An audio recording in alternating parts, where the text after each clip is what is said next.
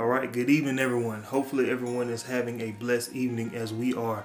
As always, we'd like to say, Praise the Lord. Thank the Lord for another day in the land of the living and another chance to get our acts together. If you've been with us for a while, thank you for tuning in week in and week out to hear some more of this gospel truth coming straight from the Word of God. And if you're new here, welcome to Joy in the Midst of the Storm, a program where we like to do live stream weekly Bible studies here on Facebook and upload them to every major podcast platform shortly thereafter. Um, just like to say appreciate you guys, and I don't have any prelim- preliminary announcements or discussions. As you can see from the title, we'll be talking about being made perfect. Now we know, especially in the flesh, that nobody is perfect. We all know the scripture. We all have sinned and fallen short of the glory of God. And we are, and in Matthew, what we'll be going to tonight first is the focus verse. It says, "Be perfect, even as your Father in heaven is perfect." So we look at those two scriptures and say, how can we be perfect? We we know that we we're everybody's going to mess up sometime. The only sinless man was Jesus. So what what exactly is God talking about? And that's why we're here to um, make hopefully to help make things a lot more clear in the Bible because the word of God is written in code and it takes somebody who's authorized to speak on it to make things more clear and to help open your understanding and open your natural eye to take heed to what God is saying. So without any further ado, I'm going to pass it over to Minister Tony Banks so we can go ahead and get started with tonight's message. Thank you, Melvin. And as always, we start by saying a prayer if you guys can and will bow your heads with us. Heavenly Father, thank you for another opportunity to study your word, Lord. We thank you for how you've kept us throughout the week, Lord, throughout the month, throughout the year. We thank you for all the many blessings that you continue to bestow upon us, Lord. How you've blessed us with rain, Lord, even a lot of it. You've blessed us with sunshine. You've blessed us with heat. You've blessed us with cool air. So, Lord, we thank you for all the things that we may take for granted sometimes. Lord, we just thank you for life, Lord. We thank you for our friends, family, loved ones, our enemies, Lord. We thank you for it all because it all enable us to allow our light to shine so that people can see you through us. So, Lord, we thank you for these many blessings, Lord. And we're praying for the sick, the shut in, the afflicted, Lord, people going through trials, tribulations, all of us, Lord, in our time of uh, grief, uh, despair, whatever it is that we're going through, Lord, we're praying that you would continue to remind us that no matter what, there is joy in the midst of every storm. So, Lord, we're praying for these many blessings in your name, Jesus. Amen. Amen. So, as Melvin already said, welcome to Joy in the Midst of the Storm. And tonight, we're talking about being made perfect. Uh, so often, and I know even me, we try to do, we do things so often, and even things that we do uh, night in and night out, we sometimes make errors. We make mistakes. I know when I would take tests uh, in school, a lot of I would study for the test, and a lot of times it was answers that I already knew. But somehow I got the question wrong. I, I don't know what I was doing. Because when I would get my test back, I said, man, I knew this answer how did I get this wrong? Sound like me. And and I wasn't a person that said I'm gonna rush through this test. That's that's never been the case with me. So I don't know how I did it, but it's because I'm not perfect in the flesh. It's because I have human error working against me. And so we hear it all the time. People say nobody's perfect. And that's true to an extent, but we can be perfect. In fact, Jesus told us to be perfect. So if you say it's no way possible to be perfect, then you're wrong because Jesus himself said it. And you believe in Jesus, and I dare you to call him a lie. I pray you don't. But if we go to the first focus verse, uh, Matthew 5 and what was that, verse 48, 48, we'll see Jesus make this declaration. All right, Melvin, if you will. Be ye therefore perfect. Be ye for this reason. Now, this is red writing. Red letters is written in blood. Jesus This is words spoken by Jesus. He says, Be ye therefore perfect. All right? Even as your Father, which is in heaven, is perfect. Even as God is perfect. So tonight, I want to talk about being perfect because God is expecting us to be perfect. Jesus is expecting us to be perfect. He wouldn't tell us to do anything that he didn't feel we can do. But we're talking about being perfect in faith, not in actions. Because sometimes we do mess up. I mean, I drive every single day. I mean, there's rarely a day where I do not drive my vehicle. But every now and then, even though I have so much practice, still sometimes I run t- I run over the lane. I run over the middle. I run over the side. Sometimes I hear the uh, the, the little road uh, bumps in the road. You I don't even know what they're called. But but sometimes I'll drive over there, and if someone's in the car with you, they look up, look at you crazy, like, man, what you doing? What is like, you doing, man? Man, I just made a mistake. Give me a break. But we see that we cannot be perfect in action, but we can be perfect in faith. So I want to go back to the beginning. Uh, if time permit, really it's a lot that to go over this whole topic. We might have to break this into two weeks. Uh, if God put it on my heart to talk about this next week, we, we'll see. But we'll go over to Genesis chapter 17. We see Jesus here tells us to be perfect.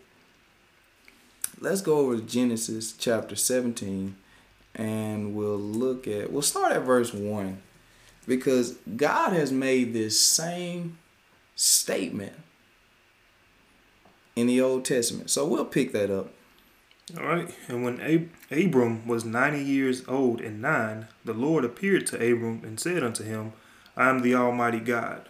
Walk before me and be thou perfect. Right off the jump, right off the bat, we see God say the same thing the same talk. Jesus, he didn't change. He didn't change what God expected of us. So God here tells Abram, he said, walk before me and be perfect. He's talking about faith.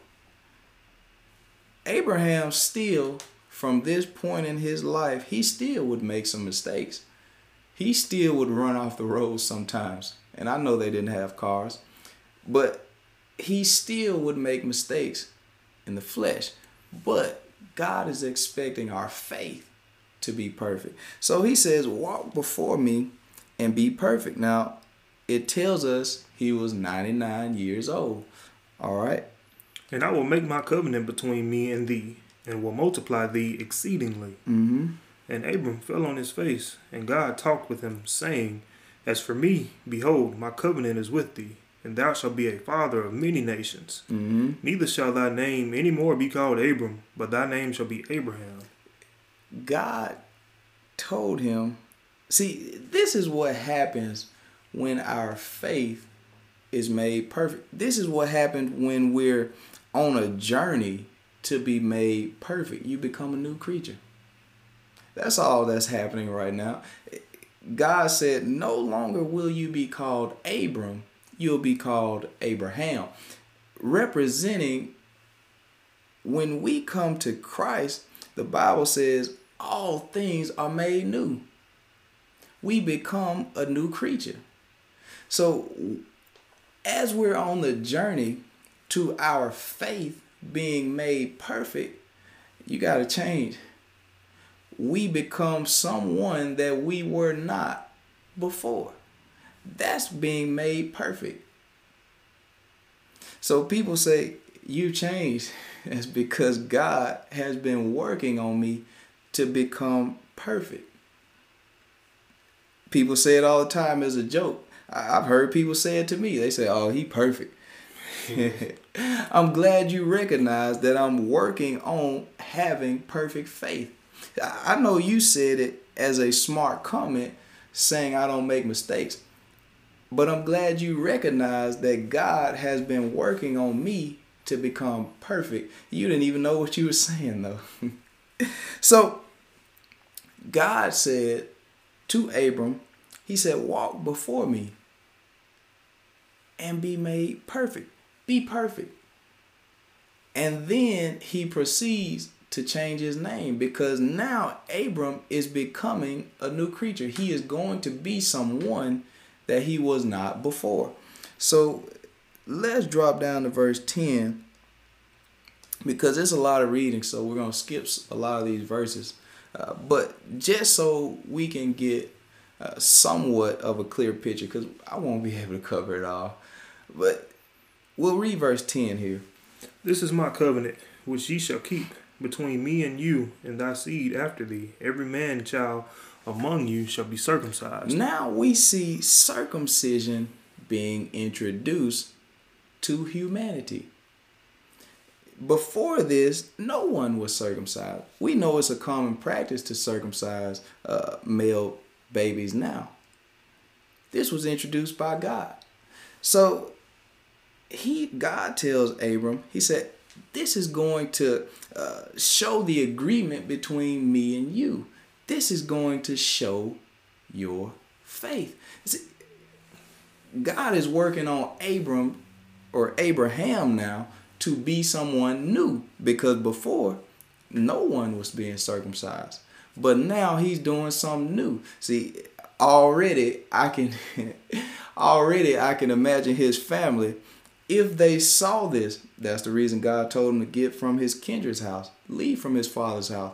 Because had he went home with his son to circumcise, I can already see his family say, "Hold on, what what what you think you're doing? That's crazy. Nobody's ever did this before. Why are you trying to do this new stuff?" But little would they know, Abram, Abraham, at this point is being made perfect. He's trying to, he is becoming a new creature. That's what God's expecting of us. We're supposed to be becoming new creatures because we're taking on the name of Christ. The problem is we want to take on the name of Christ and be the same creature.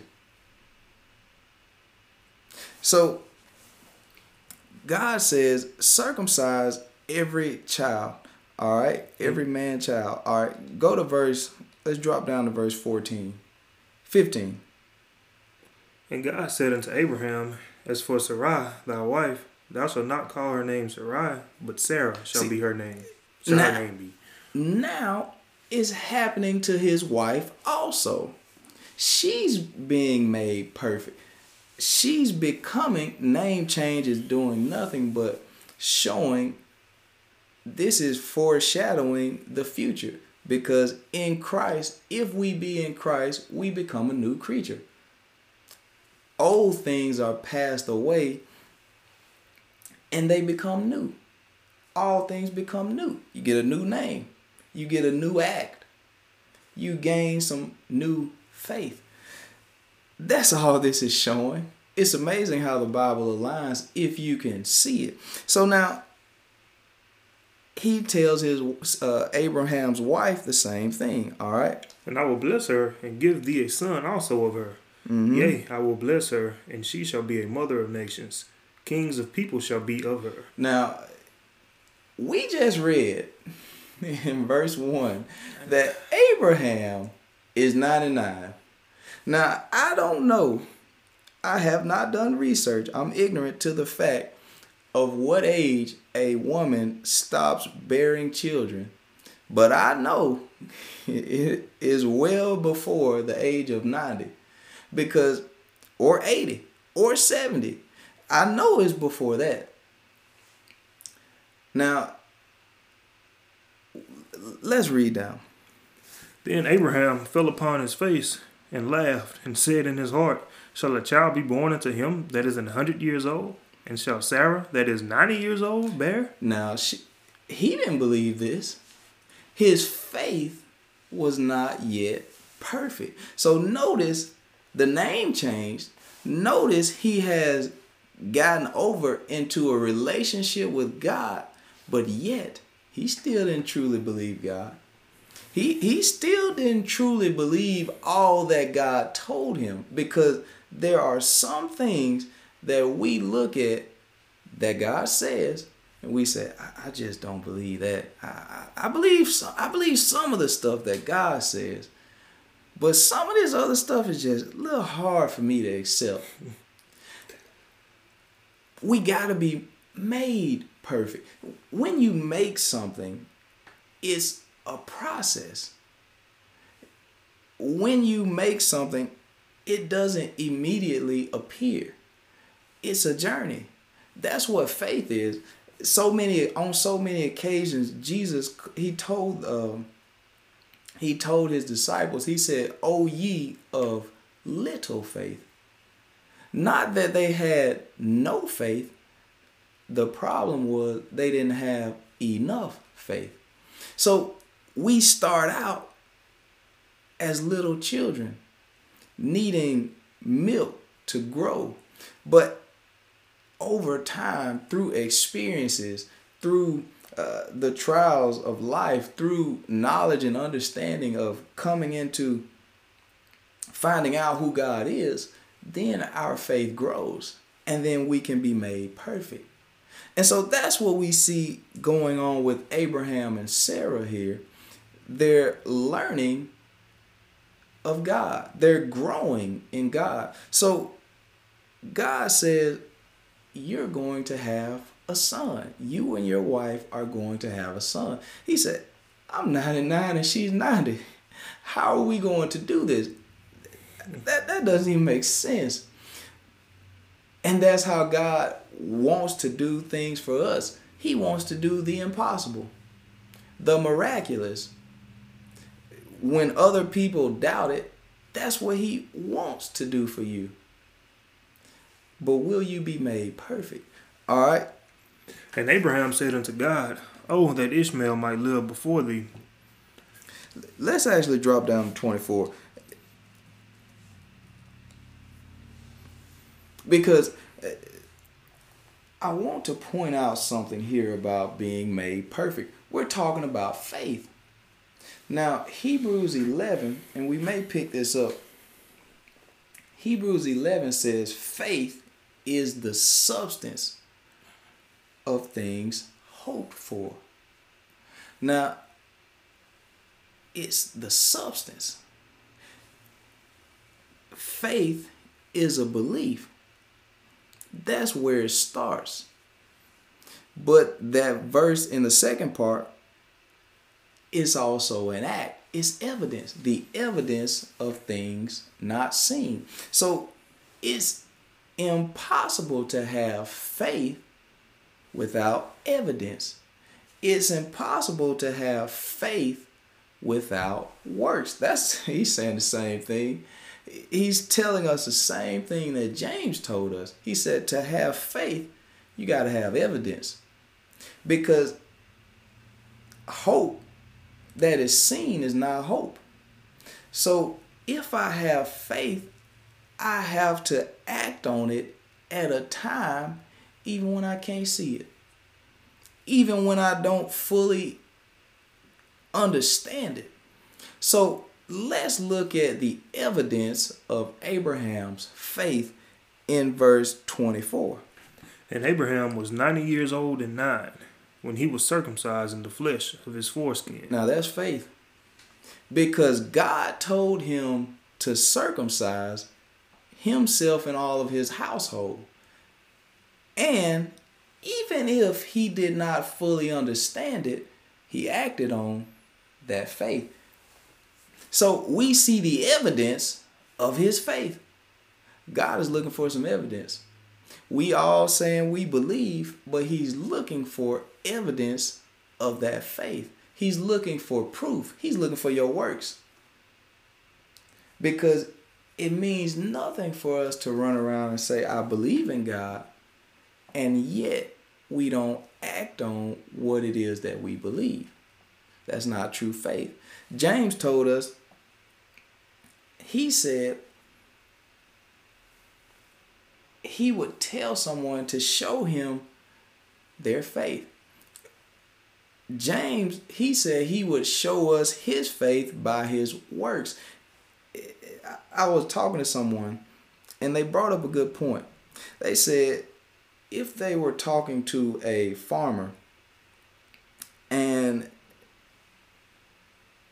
they brought you a wheelbarrow of corn and they said, This is my faith. Wheelbarrow full of corn. They brought it to you and they said, This is my faith. And then someone else brings you an empty wheelbarrow with nothing in it and said, Here is my faith. And he said, I'll ask you which one had faith. It had to be the one with corn because the the one that grew the corn, he had to put it in the ground and continue to work on it, continue to nourish it, even when he could not see it coming. Because we know it takes time for plants to grow, for crops to grow, it takes time. So you have to continue to demonstrate faith. That's what God is looking for from his people. For us to demonstrate faith and continue it. Jesus told us we must continue in his word. So Abraham shows his faith. He shows us evidence by being circumcised. All right. And Ishmael, his son, was 13 years old when he was circumcised in the flesh of his foreskin. Mm-hmm. And the self same, self same day was Abraham circumcised, and Ishmael his son. Mm-hmm. And all the men of his house, born in the house and bought with money of the stranger, were circumcised with him. So he shows his faith by doing what God said do. That's faith. It is the evidence. All right, so let's move over now to chapter 22. And we'll go to verse 1 here. So we're going to skip some things now. This was what we just covered was God telling Abraham that he is going to have a son. And we see Abraham, even within himself, doubted he still didn't fully believe it. So now it has come to pass because anything God said will happen, it'll happen despite how it looks. So now let's go over to uh, Genesis 22 and verse 1. And it came to pass after these things that God did tempt Abraham and said unto him, Abraham. And he said, Behold, here I am. It's time for God to put Abram's Abraham's faith to the test. All right. And he said, Take now thy son, thine only son, Isaac, whom thou lovest, and get thee into the land of Mor- Moriah, and offer him therefore a burnt, a burnt offering upon one of the mountains which I will tell thee of. So now Abraham has waited above 100 years in his life for this child. He has waited all of this time. And finally, he has a child. And now God says, Take him and offer him to me. This is a test of this man's faith. So he says, Offer him, all right? And Abraham rose up early in the morning. Now that's his faith. All right. And saddled his ass, and took two of his young men with him, and Isaac his son, and clave the wood for the burnt offering, and rose up and went unto the place of, of which God had told him. Now this is faith. Faith is acting upon that which we believe. We're what we're seeing before our eyes is Abraham's faith being made perfect putting to the test his faith. So now God tells him to offer his son, and it tells us God told Abram, He said, offer your son that you love. He loved his child. He loved his child. This pointed directly to Jesus. We know God so loved the world that he gave his only begotten son, and he loved his son. But this is what it pointed to. But now let's go down. Then on the third day, Abraham lifted up his eyes and saw the place afar off. And Abraham said unto his young men, Abide ye here with the ass, and I and the lad will go yonder and worship, and come again to you. Look at the faith here, though. He had other people with him. He said, Y'all stay right here. They didn't know what was going on. He said, Y'all stay here. Me and my son will go over here and worship. And notice he said, We'll come again to you in the book of Hebrews, it told us that Abraham believed that even if he killed his son, God would raise him up again. Nothing but Jesus. even though he was killed, God raised him up from the dead. But that's not my subject. So, Abraham had faith, and we see him act on it. His he was made perfect in faith. Now he wasn't a perfect person in actions, but he had faith in God. But it took him experiences to do it. It took him to go through many trials and tribulations to do it. So now he tells the people that came with him, he said, Me and my son will go worship and we will come back again to you. Now that's faith. That's speaking on faith. And not only is it speaking, is acting on it. Because let's see what he did. And we read this story before. I'm sure many of us have heard of this before. All right. And Abraham took the wood of the burnt offering and laid it upon Isaac his son. Now, this is being made perfect in faith. Because if you put yourself in this situation, would it not hurt you to be sitting here getting ready to slay your only child? As he's sitting here getting the wood together and looking at this child who has no earthly idea about what's what's going to happen. All right. And he took the fire in his hand and a knife, and they went both of them together. Now, no doubt he had his son help him get these materials. No doubt he did. Because what parent today doesn't use their children to help them do work? All right. And Isaac spake unto Abraham his father and said, My father. And he said, Here am I, my son. And he said, Behold the fire and the wood, but where is the lamb now, for a burnt offering? This ain't this ain't Isaac's first rodeo. He he's been through this before. He's he's seen a sacrifice before. He's seen this happen. He, he said, but but dad, something missing here. something is missing. I see the fire. I see the wood. I see all the things that we need for this to take place. But I don't see the animal though. Something is wrong here. Let's see what Abraham says. And Abraham said, My son, God will provide himself a lamb for a burnt offering.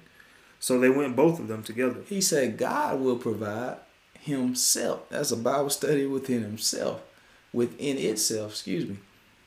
He said, God will provide himself a lamb. God is going to do it. God will provide it. Little did Isaac know, or let's move down. Let's move down. uh, and they came to the place which God had told him of, and Abraham built an altar there and laid the wood in order and bound Isaac his son. Now he has tied his son down.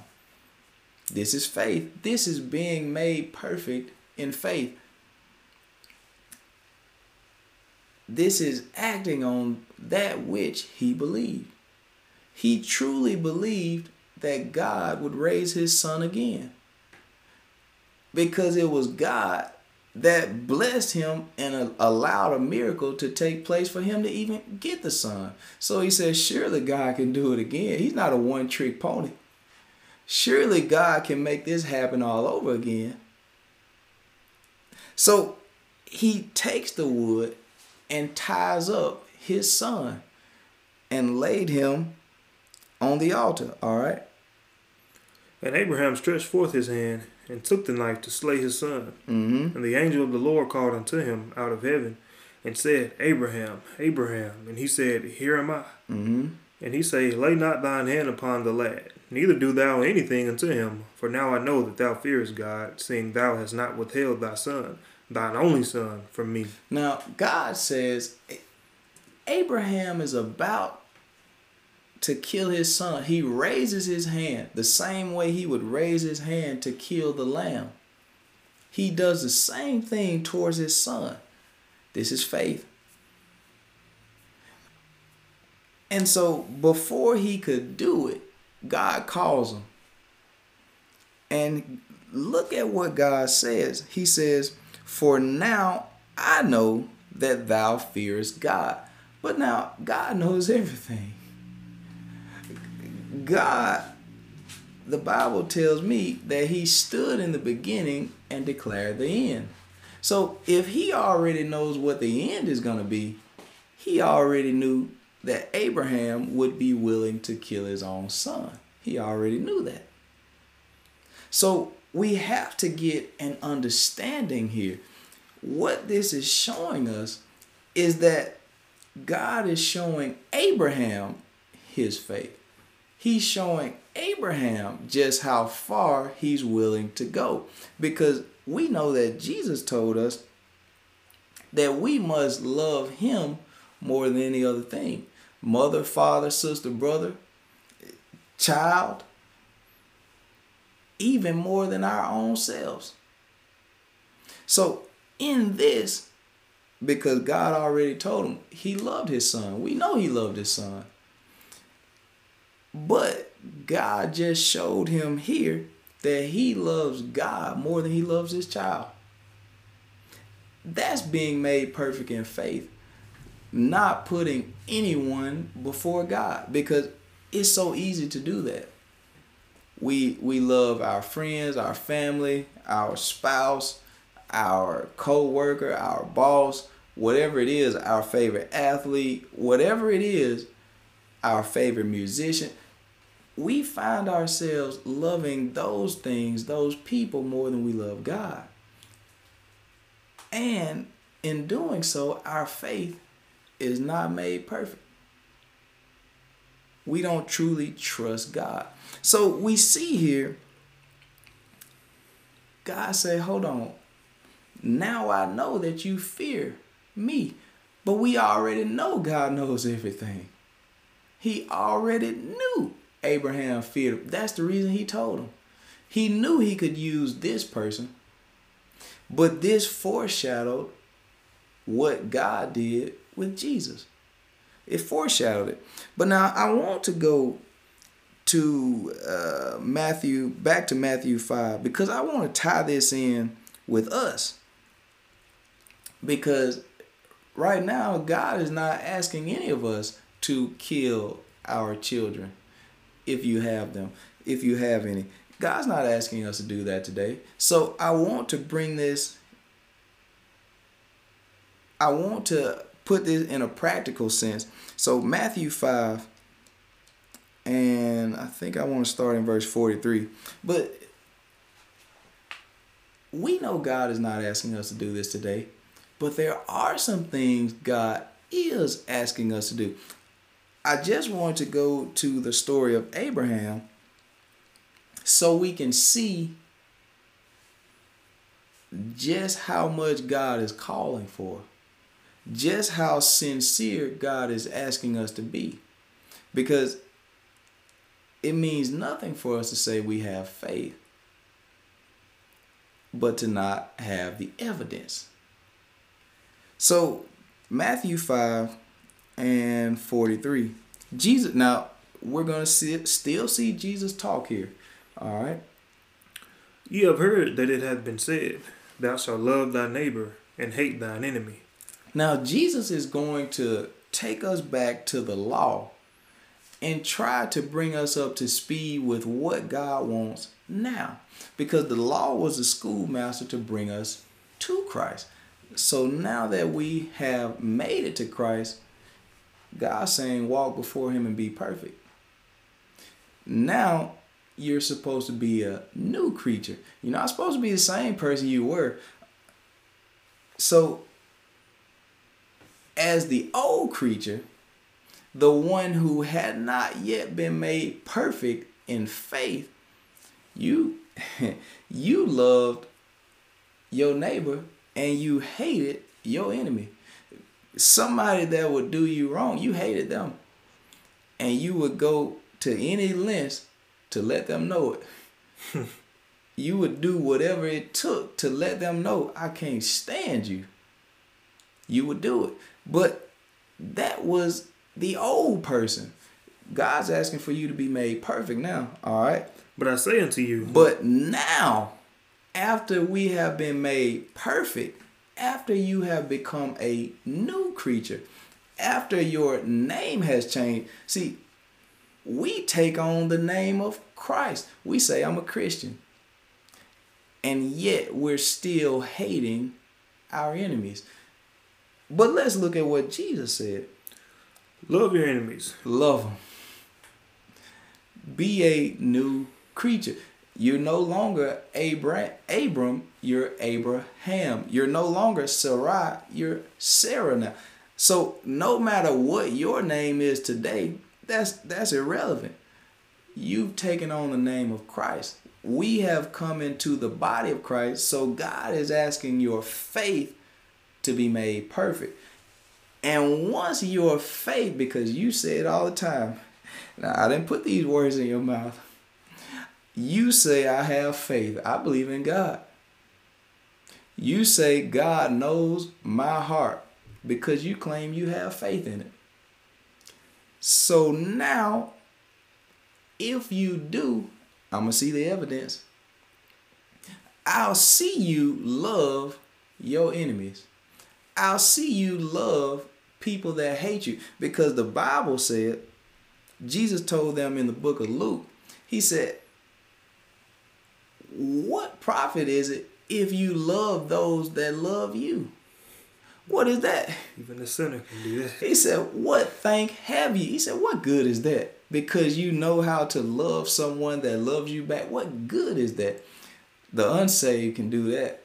The person that don't even believe in God can do that. The person that said, I hate God, they know how to love people that love them back. They love their mama. Because their mother loves them back. But they have a hard time, and it is downright impossible for them to love someone that hates them. But Jesus said, You a new creature. you have been made perfect in faith.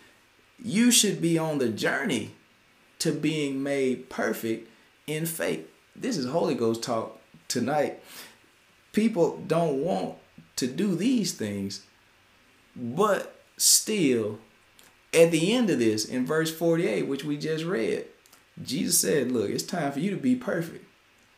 It's time for you to walk before me. He made the same statement that God told Abraham. He said, Walk before me. It's time to be perfect. You no longer hating those that hate you. It's time to be perfect. It's time to love your enemies. It's time to be a new creature. It's time for us. The Bible says God is love. He is love.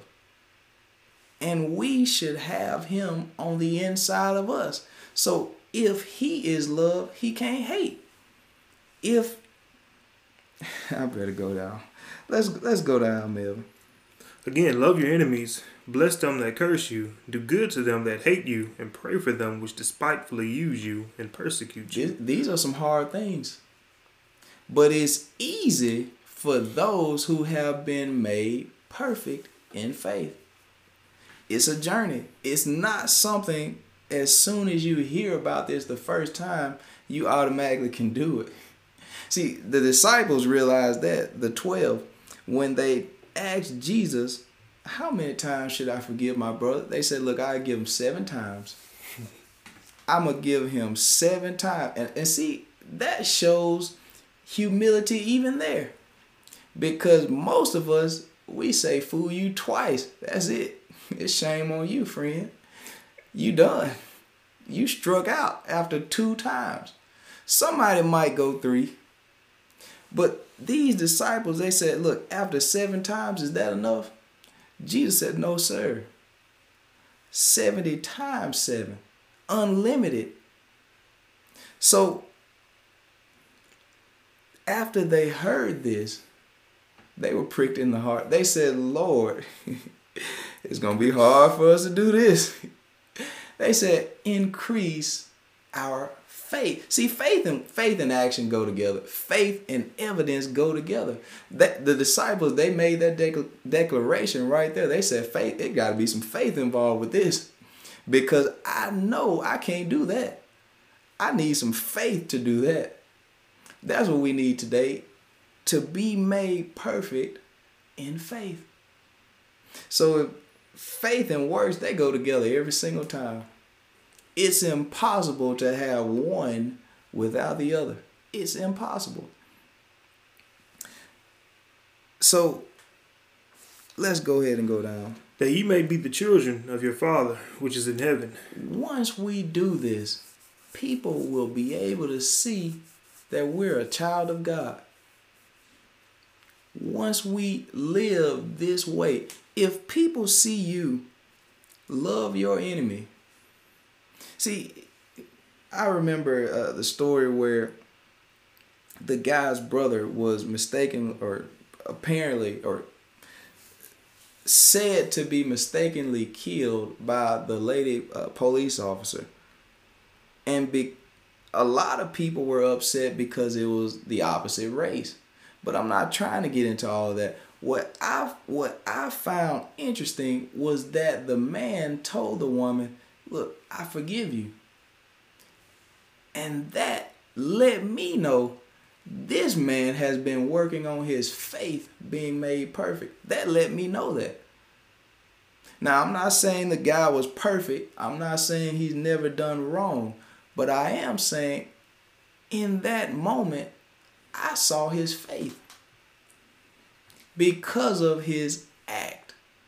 Because I don't know if he believed the lady tried to do it or not. That's not what I'm even concerned with. But what I do know is he lost his brother. He was murdered. And this man was willing to forgive. That's faith.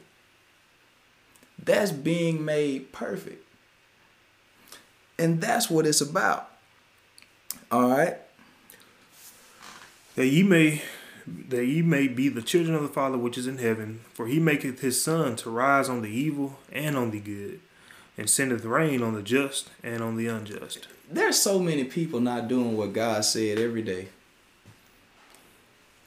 And with all the power that he has, he can be as cruel as he wants to be to people that don't believe in him. And still God find it finds it in his self, in himself to love, to still give blessings to them. He makes the sun shine for them. He makes he makes the clouds cover their heads when it's sunny, when it gets too hot. He gives them a shade tree. He gives them air conditioning. He gives them the ability to wake up in the morning. God does so much for all of us. Love. He's showing us every day how to love those people that do wrong. He's showing us every day. Even so so often people wonder we we know God tells us not to partake in certain behaviors. We know God is against being drunk. The Bible tells us that over and over. We know he's against liars. The Bible tells us that over and over.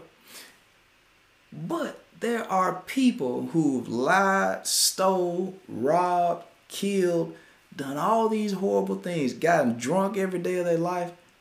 And if you notice, some of those same people will outlive someone who we say they were trying to do right.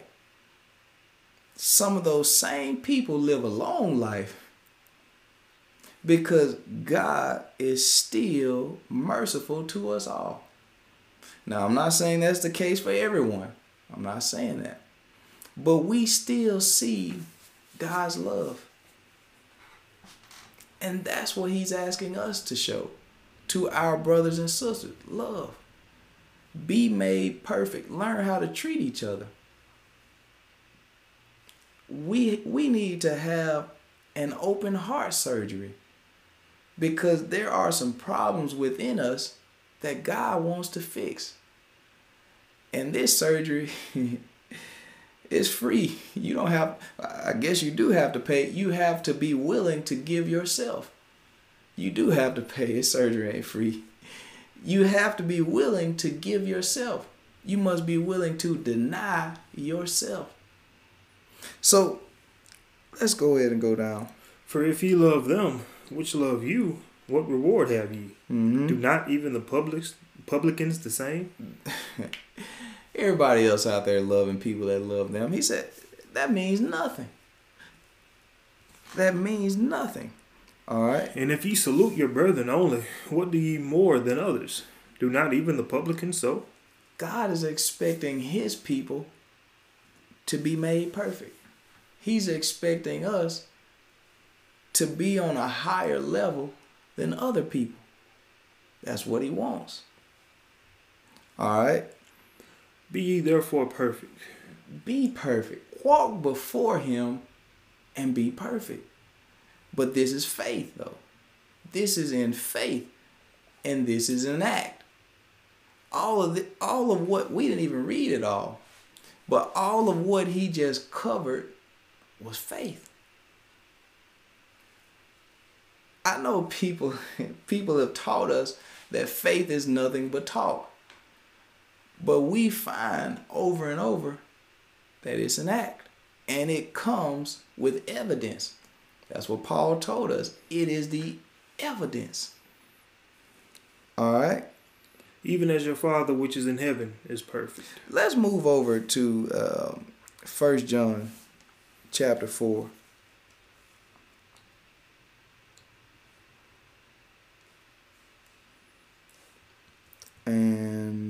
Verse 18. Uh, actually, actually, let's go back up.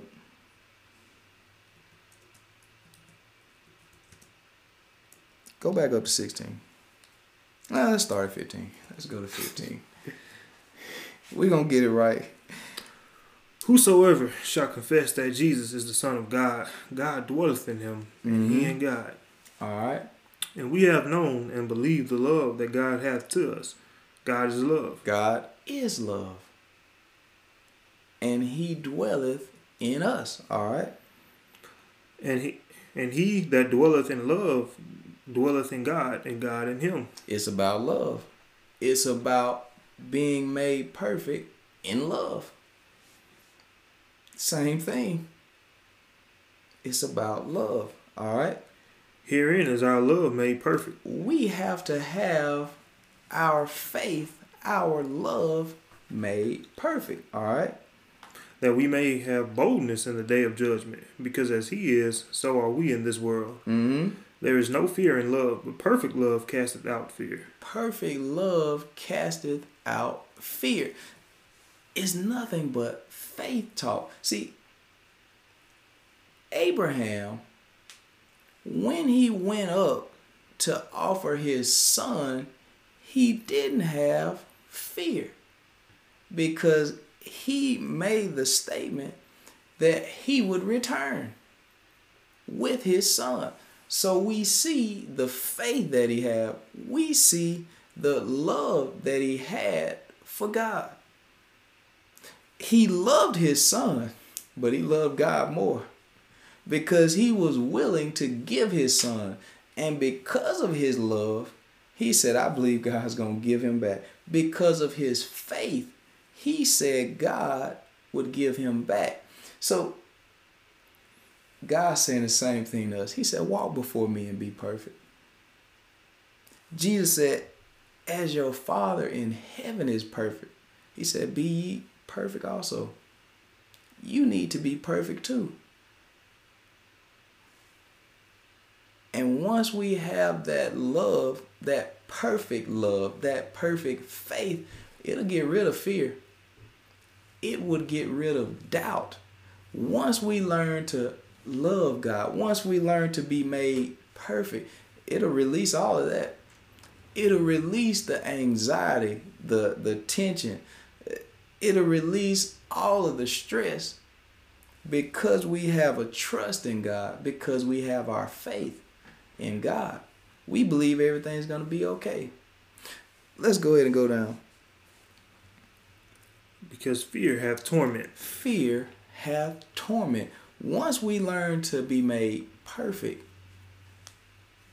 we'll we'll leave fear at the door. sometimes sometimes uh, older people they would tell you to uh, if you come in they might tell you to leave your shoes at the door or uh, sometimes if you make your parents mad they say you better leave that attitude at the door before you come I've in heard that one. they say you leave that attitude at the door I Did not say Siri. leave that attitude at the door. If we're made perfect with God, in God, in faith, in love, we can leave the fear. Leave the fear at the door. We don't have to worry about fear. We talked about it at Bible study uh, this past Tuesday when the disciples seen Jesus walking on water. We talked about how Peter said, Lord, if it's you, let me come out there to you. I want to do the same thing. I want to walk on water just like you. So Jesus allowed him to. And when he stepped out on the water, everything was calm. That's how it is when we start our walk in God. Everything is calm in the beginning. Everything is going smooth. It's perfect. Everything is settled. It's peaceful. But after a while, the waves begin to kick up. The wind began to blow. The wind caused the waves to. br- I- No doubt it brushed against his uh his knees. No doubt the waves began to hit his legs, his shins. And he began, the Bible tell us, to sink. That's what happens in fear. We begin to sink. We drown in our thoughts. Fear begins to take over. Fear causes torment, even within our minds. I know his mind was trouble because my mind would have been trouble. If I'm walking, if if Jesus had allowed me to walk on water, I know I would have looked down and I would have been thinking, I don't know what's down there. Crocodiles, alligators, snakes. I mean, you would begin to think of all of the worst things there is that can eat you alive. Megalodon. I mean, you you don't know what's down there. You coming up with all kind of animals that nobody's ever even seen. Bigfoot. You talking about all kind of stuff that no one has ever even seen. That's fear. That's what fear will do. It'll make you pretend things. Have you ever been outside? Now, in the daytime, you know, you don't hear a whole lot of sounds. But allow it to be nighttime and you outside. You say, what, what, what was that? Man, y'all hear that? I say, I ain't hear nothing. Fear. Fear causes torment. It causes a state of mind that the enemy can control you in. So Peter steps out on the water and everything is going just fine. He, he he's strutting. Some people would say it's, it's going well. But the wind begins to go. The wind began to be boisterous. The wind began to act up. And so he began to sink, not only in the water, but he began to sink in his thoughts and say, I'm about to die here. he said, Lord, save me. So we see fear is torment. Jesus, the same Jesus that allowed him to step out on the water in the first place and not sink immediately, the same Jesus saved him when he got in trouble. So the same Jesus that's calling us to be made perfect, he'll make a way for it to happen. If you want it to happen if you allow it to happen. He's not going to force you to be made perfect in faith. He ain't going to force you to love your enemy. He won't force you. It's your choice. You have to choose this. So it tells us fear hath torment, all right? He that feareth is not made perfect in love. He that feareth not made perfect. See, what we just read about Peter and the rest of the apostles, they were working on being made perfect. Abraham, when he was called, and when God told him, he said, I'm no longer calling you Abram, you're Abraham. God told him things he feared wouldn't even happen. Because in his heart, he laughed. he said, We're not having no child at 99. My wife is 90. That was doubt. That was nothing but fear. He wasn't made perfect. He was not made perfect. It's a journey. It's a day. Paul said in one place, he said, I die daily. We have to die daily to fear, to doubt, to all of the things that the enemy wants you to continue thinking. We have to die daily to that stuff. Let that go. And walk before God and be perfect. That's what he's calling for. Because if you do that, you can release so much stress. You can stop sinking, and God will reach forth and pick you up. Isaiah, we talked about it uh, Tuesday. Isaiah told us, Isaiah 59 and 1, he said, Look, the Lord's hand is not shortened, that he cannot save you. His ears are not heavy. He doesn't sleep nor slumber. He's always awake. When Jesus was in the boat asleep, he was still awake. he was still up. they thought he was asleep though, because physically it appeared that way we know the story. Jesus was in the bottom of the boat asleep. His body, it had become weary. His body had become weary. And so the disciples, they were going through a storm, but there is joy in the midst of the storm. So somebody, I don't even remember who, but somebody went down there. They said, We need to get Jesus to save us. So someone went down there. They said, Look, Master, we perish. Lord, we perish here. And you down here sleeping. We are about to die, and this man's asleep. but Isaiah told us, he said he his ears are not too heavy. God will hear you no matter what the problem is. Even when you think he doesn't, when you think God is asleep, somebody said, I've been praying so long for this one thing, and it seems like God is asleep. He's not hearing me. I've been crying out. I have this problem, and I keep asking God to remove it. He hears you. Continue allowing your faith to be made perfect, your love to be made perfect. Continue to allow God to remove the fear remove the torment. So many people are going through so many issues. And God wants to save you. And so when Jesus came up to the top of the boat, he did nothing but said, Peace, be still. And all of the apostles or disciples at this time, they marveled. They said, What manner of man is this? Even the wind and the sea obey him. That that gives me faith right there. To know that God, it doesn't matter even in the storm. He can he can end the storm right there. He can give you joy in the midst of a storm. So when I hear this, see, faith comes by hearing. So when I heard that, I said, Look, I don't have a reason to fear. I don't have a reason to fear. Sure, my physical body may want to fear because of some things that I see.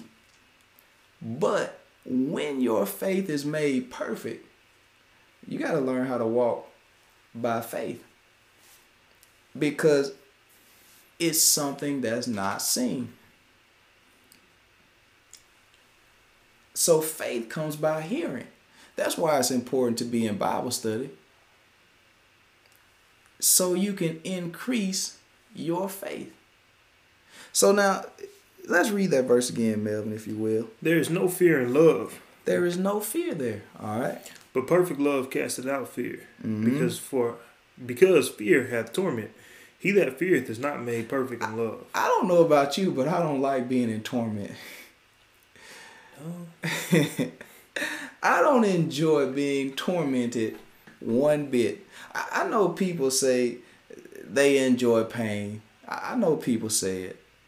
I, I still don't believe it, friend. I don't believe anyone enjoys torment. So God wants to take us from that. He doesn't want us to fear nor to have torment. All right. We love him because he first loved us. Uh huh. If a man say, I love God and hateth his brother, he is a liar. We say we have faith in God, and yet we hate somebody else. We hate someone who has done us wrong we're still holding. He told us, begrudge not. Let that stuff go. That's faith. We're still holding grudges against people that did us wrong back in 1960. We're still holding grudges against people that never even did us wrong. They might have done someone we know wrong. They might have done our ancestor wrong. God says time to let that go. Be made perfect in faith. This is love. This is the ultimate love. So it's impossible for us to say we love God and hate our brother. It's impossible for us to say we have faith in God and yet we hate our brother. All right? For he that loveth not his brother whom he hath seen, how can he love God whom he hath not seen? Now we heard it there first. He said, Look, that's impossible. How can you love God? The Bible says no man has ever seen God at any time. No man has seen God at any time. God's a spirit. You can't see a spirit. You can't see the wind. I, was talking to someone one time. They tried to argue with me and said they could. I said, "Look, just go ahead on. you just go ahead on by your business, because this won't go very far if you honestly believe you can see the air, the devil already got you deceived. Ain't nothing I can do with you, friend. So he said, How can you love God and you never even seen him? But somebody you've seen countless amounts of time, you don't love them though. And that's what you operate by. You operate by sight. Saying you operate by faith you operate by sight. All right. And this commandment have we from him, that he who loveth God love his brother also. It's about being made perfect it's about love. We love God because He first loved us. And so now that we've established that He loved us, we got to go on and, and love others. But the only way for me to truly love someone else is for me to set out to be made perfect in faith, made perfect in love. That's the only way I can truly love somebody else because the old Tony, before God changed my name, before God made me into a new creature, when somebody did me wrong, I say that's it for them. I'm not gonna worry about giving them three chances, four chances. No, that's it. I won't give them seven. The apostles were better than me. That's probably why he didn't choose me. Because I'm not giving you seven. the old Tony. But now, now I say I have to give them another opportunity. I have to love them because God has loved me. And I began to think about how many times have I done God wrong? How many times have I done my neighbor wrong? How many times have I mistreated someone? I have to give them another chance. I have to forgive because I want to be made perfect. I want to hear, Well done, thou good and faithful servant. So, the only way for me to do that is to be made perfect. He said, Only the pure at heart shall see God. Only the pure. Those that have been made perfect. Something pure is perfect. There's no blemishes in it. There's no spots. There's no speckles. There's there's none of that. When it's pure, people say, "Oh, this is pure gold." It ain't mixed with nothing. God wants a pure heart made perfect in faith, made perfect in love, people said, God know my heart. He know it ain't pure.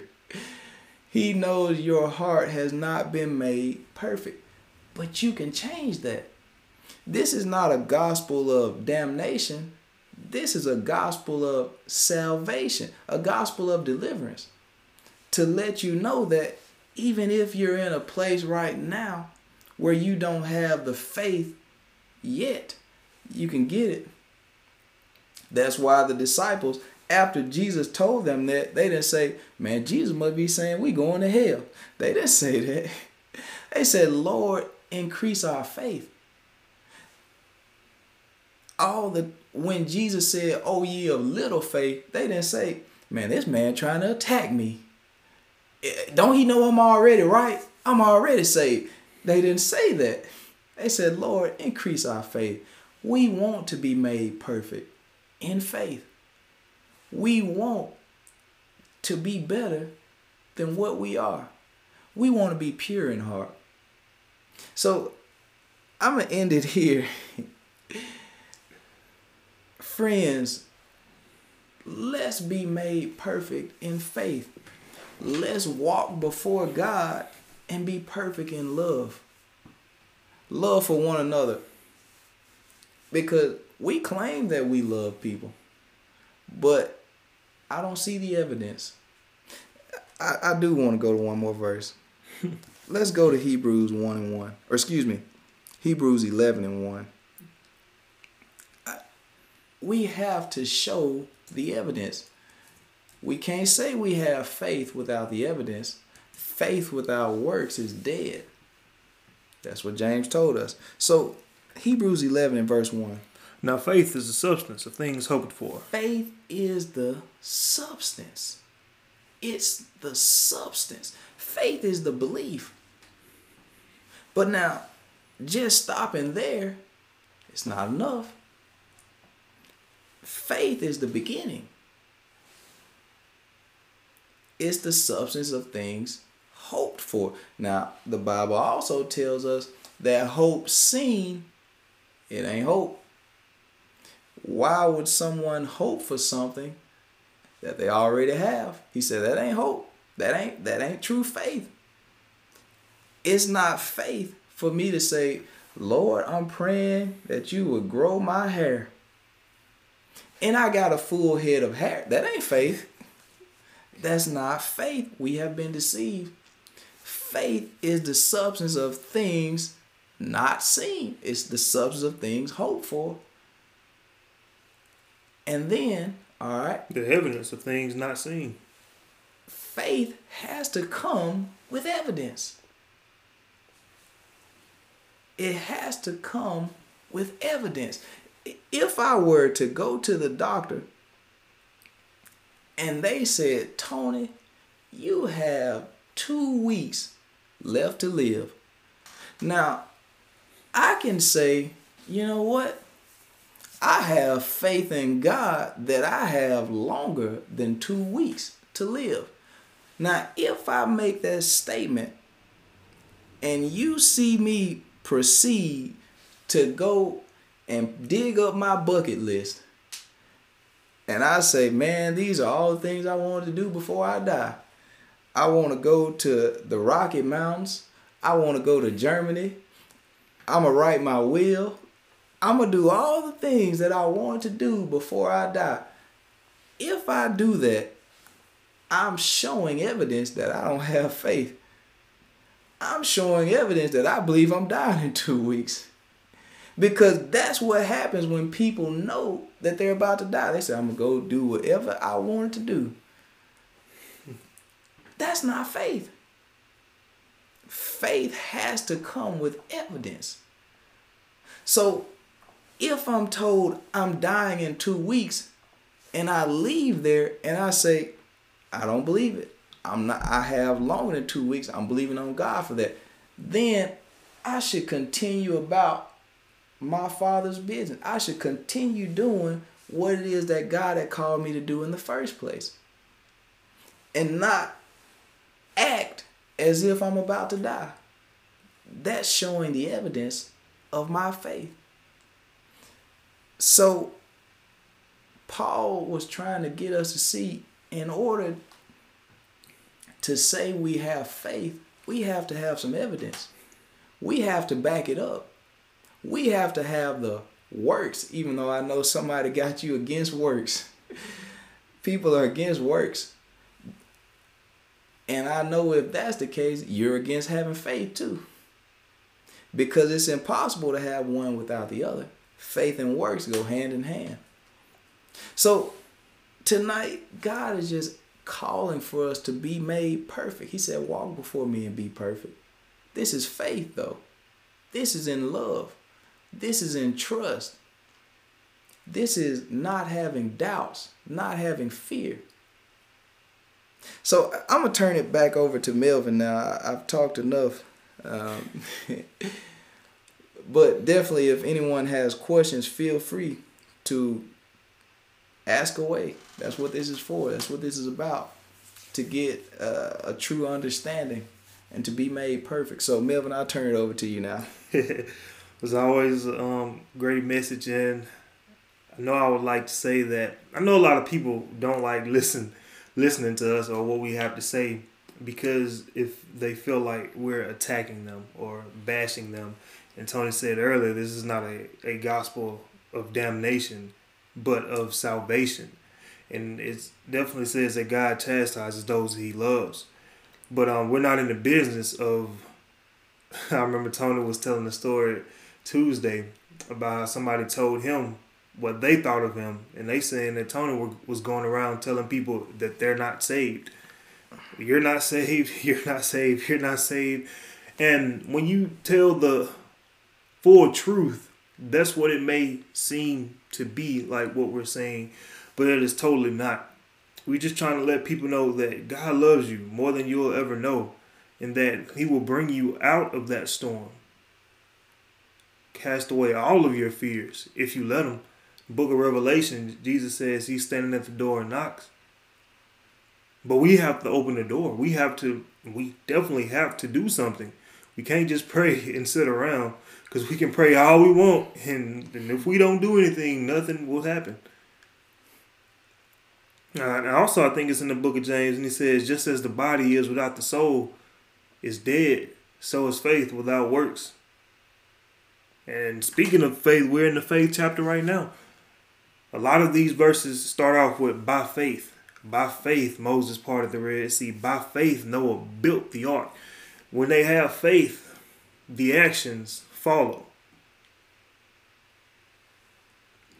So we definitely have to have the um, actions to back up our faith, because having faith, just believing in God, is not enough.